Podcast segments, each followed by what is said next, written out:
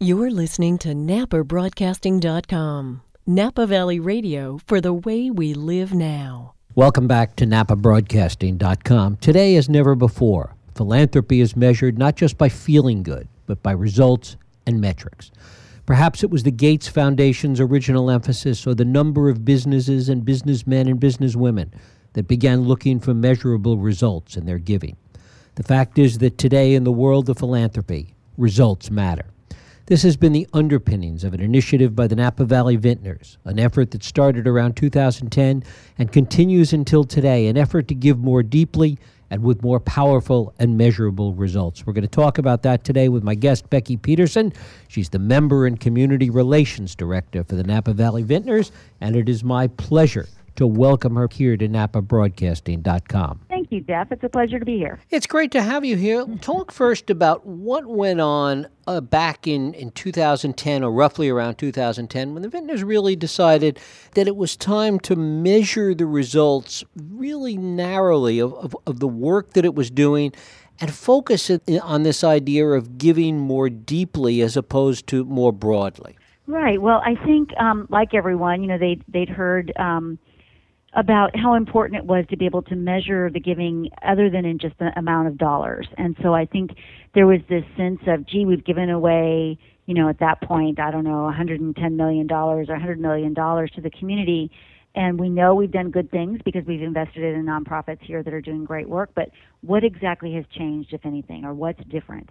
And so they um, did, like all organizations do in, in, a question like that, and they hired a consulting firm and um, had people really go out and poll the community, poll our vintners, poll our bidders uh, to try to get a sense of values and what was really important to all of them. And um, because, you know, the vintners are the ones that create these fabulous auction lots that, you know, allow bidders to spend um, you know, incongruous amounts of money right. uh, to, you know, I think Garen Staglin's term is my favorite one, you know, outrageous generosity or unfounded generosity or something.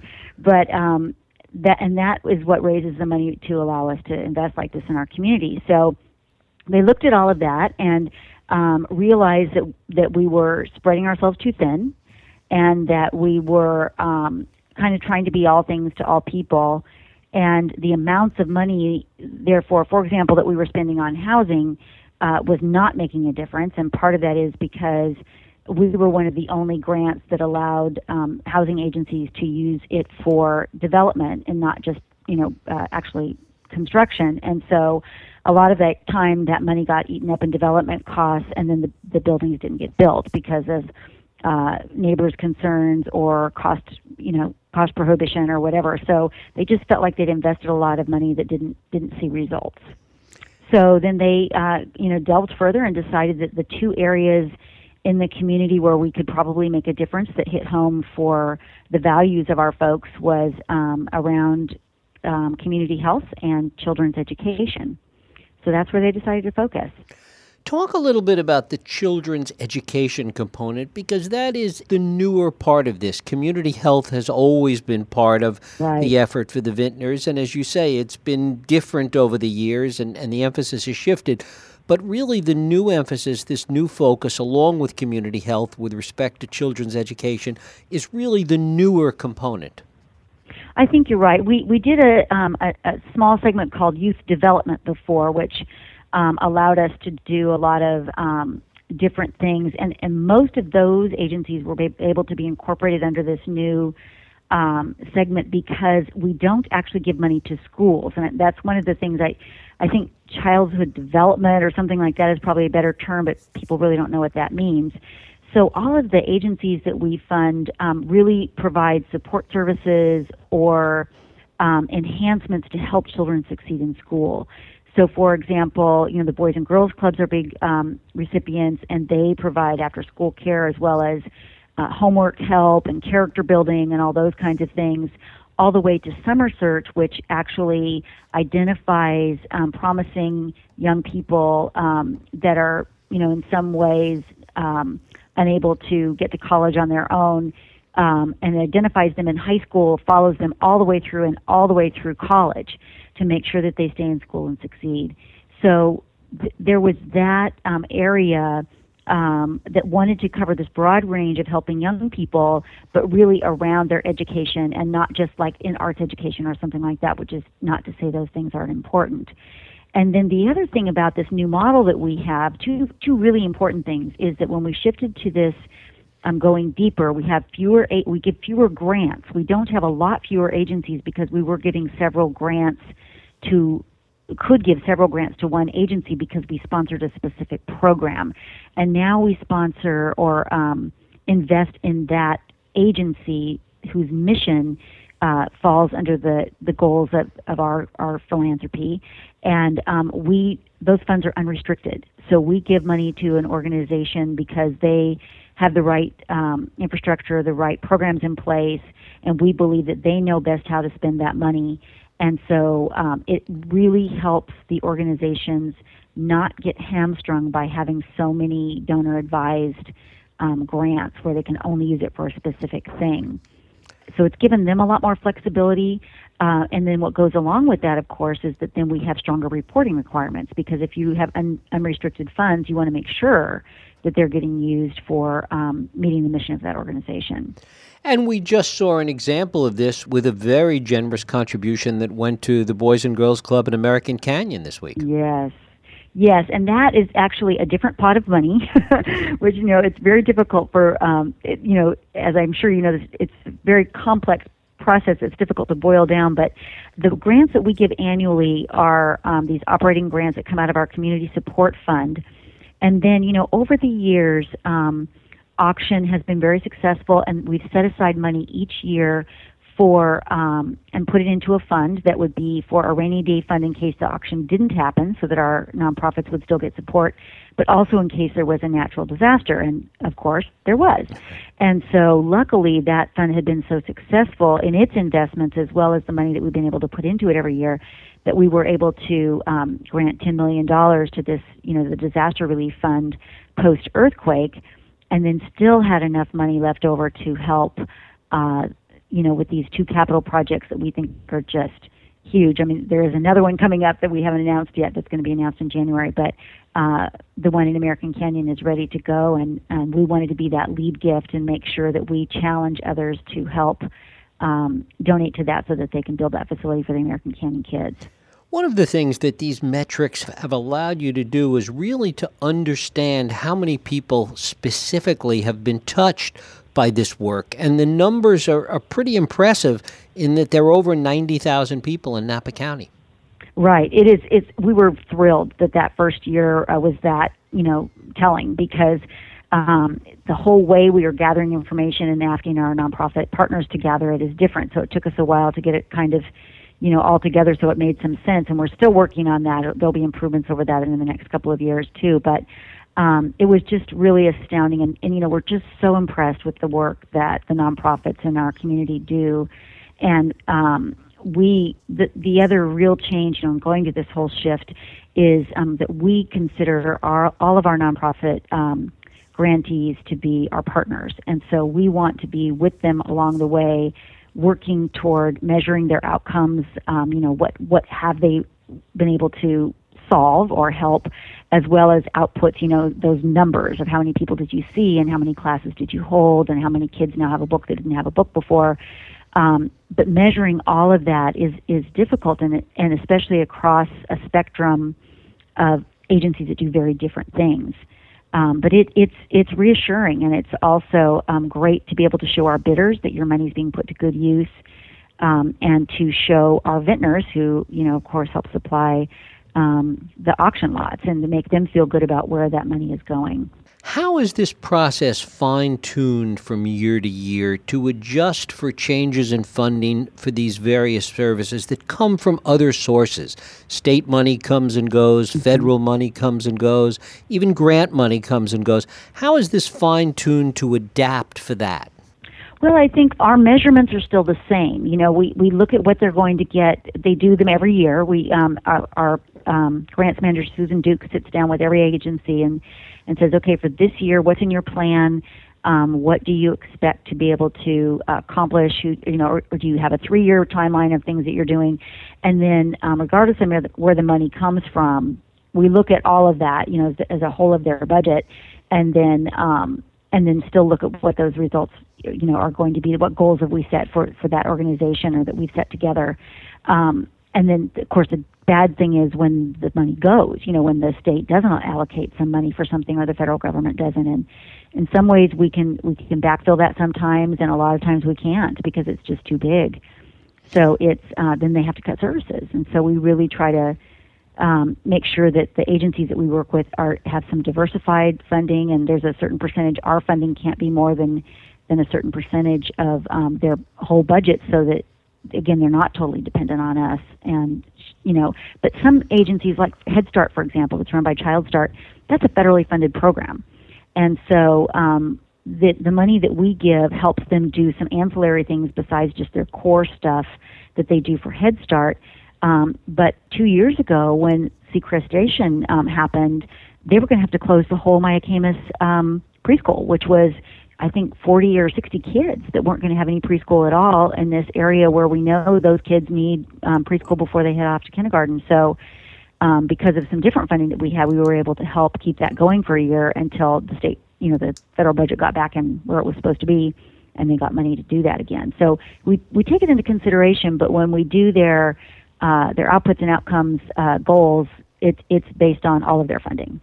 How has this been phased in in a way that doesn't have a, a, really negative effect on some of those agencies, some of those organizations that had relied on money over the years mm-hmm. and that now are not part of the equation for the reasons we've been talking about? Yes, yes, and that that's been tough, you know, and it's always tough. It's much harder to say no than to try to find a way to say yes. And um, but you know, if we were serious about doing it this way, there were some that just didn't qualify under this new set of rules. So what we did was give them each um, uh, a transition grant for two years. And the idea was that the original, the, first year that they, they didn't meet the qualifications was going to be something like 75% of their what they'd received the year before, and then it would step down to 50% the next year. Well, because the auction did so well last year, we kept it at 75% for the two years. So at least we were able to help them a little bit more. Um, and the idea was, of course, that they would use some of that money to um, help them develop other ways to raise funds. And we're trying to do, you know, whatever we can when we do connections with different um, agencies too. If we see a need here, you know, just putting people together to talk about ways that they can help each other with funding and everything, we certainly try to do that too. Over the years, two of the largest recipients for many, many years were, were Queen of the Valley Hospital and St. Helena Hospital. How does that fit into this equation now? You know, there's still a large recipients. Um, the interesting thing is um, the way hospitals run. I mean, in fact, it's really great because the um, the new CEO of um, St. Helena Hospital, who's a, as a physician, is going to come and do a little. This is um, hospital business development, you know, hospital business finance 101 and do that for our group because it's very complicated. And so the concern at some point was because both both of the hospitals are parts of larger systems that our money is just kind of for you know that it doesn't have a purpose that right. it's kind of just filling a hole somewhere but it's not a big deal. And so what we, we've looked at some different things. You know, should we? A long time ago, we used to buy a piece of equipment every year at auction. It would be a new MRI machine or an X-ray machine or something. So should we look at that, or should we look at finding a specific area? Um, for example, Queen of the Valley has the Care Network, which is um, a program designed to keep people out of the emergency room. If people come into the hospital through the emergency room, um, or they're going to be discharged from the regular hospital and they don't have anyone at home to help them with their medications and stuff, they will provide home care to help with that. So that's where our money went to the um, Queen of the Valley this year. And then there's a similar, you know, kind of niche that we can find in St. Helena Hospital, which I believe is their birthing center. Um, and but that doesn't exactly fit the model of the other agencies uh-huh. because that's totally unrestricted funds, and because the hospitals are so large, we've kind of had to restrict them to be able to make sure that the money is going to, to fit all the other guidelines that we have. So it's complicated, but also with the advent of Clinic Ole, I think they are uh, probably not over the whole length of the auction, but certainly over the last years that it's been around. That's our biggest, uh, at least annually, our biggest recipient because they are serving the exact population that we're trying to get to. What conversation, and this is even more complex, and we don't have to get very deep into it, but what mm-hmm. conversations mm-hmm. have, have there been within the discussions about this money and giving and everything that goes with it with respect to health care, given all the new health care laws and how that's changing as, as the underpinning of all of this? Right. And, and we're basically just keeping our eye on it. Um, you know, there are some things, some of the agencies that um, it's affecting a lot. CHI, for example, Children's Health Initiative, because now there are more health insurance options um, for people. And so that agency has morphed from being one, first of all, from being one that just helped children enroll um, to one's, uh, one that also helps parents and families enroll um, and find insurance for the undocumented or for the people that just aren't making very much money um, so that they have actual health insurance and don't have to rely on just Clinic Ole if they need other services. Um, so that's an agency that really is changing, and we're just in close contact with them. And then at some point, you know, if there are there's other funding through that that um, the federal government or whatever, then uh, then we wouldn't need to fund them anymore. But at this point, you know, they're not there yet. But we are really trying to keep an eye on it, which is why we're trying to get a really better handle on how the hospitals work and what that means for them. Um, but I think these smaller agencies are even more affected because hospitals are just so complicated that even with more healthcare options, um, Medicare doesn't reimburse them enough, and so part of the money we had given them before had gone to, you know, fill that gap between actual care costs and Medicare reimbursements, which were below that. Very complicated. Indeed, it is. And on the education side, talk a little bit about what some of the metrics are telling us about the success of these efforts in classrooms and in preschool and in elementary and middle schools. Yeah, it's very exciting. And, you know, one of the things I didn't get to really uh, touch on is that with this new model of giving to fewer agencies, concentrating on these two areas, and um, providing operating support, we also um, wanted to find an initiative in each of these areas, which would be instead of finding agencies that have an idea and funding them, figuring out what a problem is in our community and rallying the agencies and the money to solve that problem. And that's really exciting and fun stuff, very difficult. but really, you know, that's where you're going to make real social change. And so one of the areas that we're working on right now is preparing children for kindergarten. And, you know, we have a huge English language learner population. And what happens is if they don't have any preschool experience, they show up at kindergarten on the first day and they, they don't speak the language, know the colors, know the shapes, or any of the things that most uh, kids entering kindergarten would know, and so everyone has to wait. You know, it pulls pulls back the kids who are really prepared. So our goal is to make sure that these kids are prepared for kindergarten, and we're doing a um, an initiative that we're piloting in four school areas. Uh, one school in American Canyon, two in Napa, and one in Calistoga. And we there's a state preschool um, on each of those campuses, and then we are also providing um, family support services around those, so that there's um, English language classes for the parents, helping parents learn about being their child's first teacher and reading to their child and teaching them shapes and working with their child and all of that. And then kids who can't go to preschool, either because the parents don't want to send them for the whole year, they come later in the year. We have these boot camps in the summer where they go for six to eight weeks, and it's a little bit more intensive. It's very family uh, involved as well and then those kids learn, you know, enough to help them be prepared when they go to kindergarten. So that's one of the really exciting things around education that we're doing, um, and we've committed a million dollars a year to that for the next three to five years. And there are some very clear cut and specific results that are being seen as a result of that effort. Yes, yes, and I, I, wish I could spout them all to you right now. I have to pull up my other document and see if I can. But um, but it's been and, and, our partner in that is First Five Cal, uh, Napa because they are, of course are so in tune with the whole um, zero to five um, learning and what what kids know and um, what they need to learn and uh, brain development and all of that. So they are a partner with that and um, with that initiative called the Napa Valley Early Learning Initiative, and they are really um, very rigorous in the um, data that they gather to help us show uh, that kids are improving, and, and, we, we have been able to show that uh, this year. You know that even even under one full year of the program, that kids have entered kindergarten more prepared to learn. We'll follow that same group of kids through third grade and see if they uh, their reading is is better and all those things. And finally, what are the biggest challenges going forward to this approach? Staying the course um, I think that's that's definitely it. It's it's difficult to, um, you know, we have, so our process is that we have an application process and we have a committee made up of um, vintner members and then three uh, community members who are not affiliated with the wine industry um, who sit on this committee and review the applications and uh, help us, you know, um, decide on which agencies will receive money and, and how much. Um, and then that go- recommendation goes to our board of directors, and then they make the final decision. Um, and what's hard is you have people come and go from that committee. Uh, all of them, it's a it's time consuming, and they're dedicated people who care about the community and care about doing the right thing.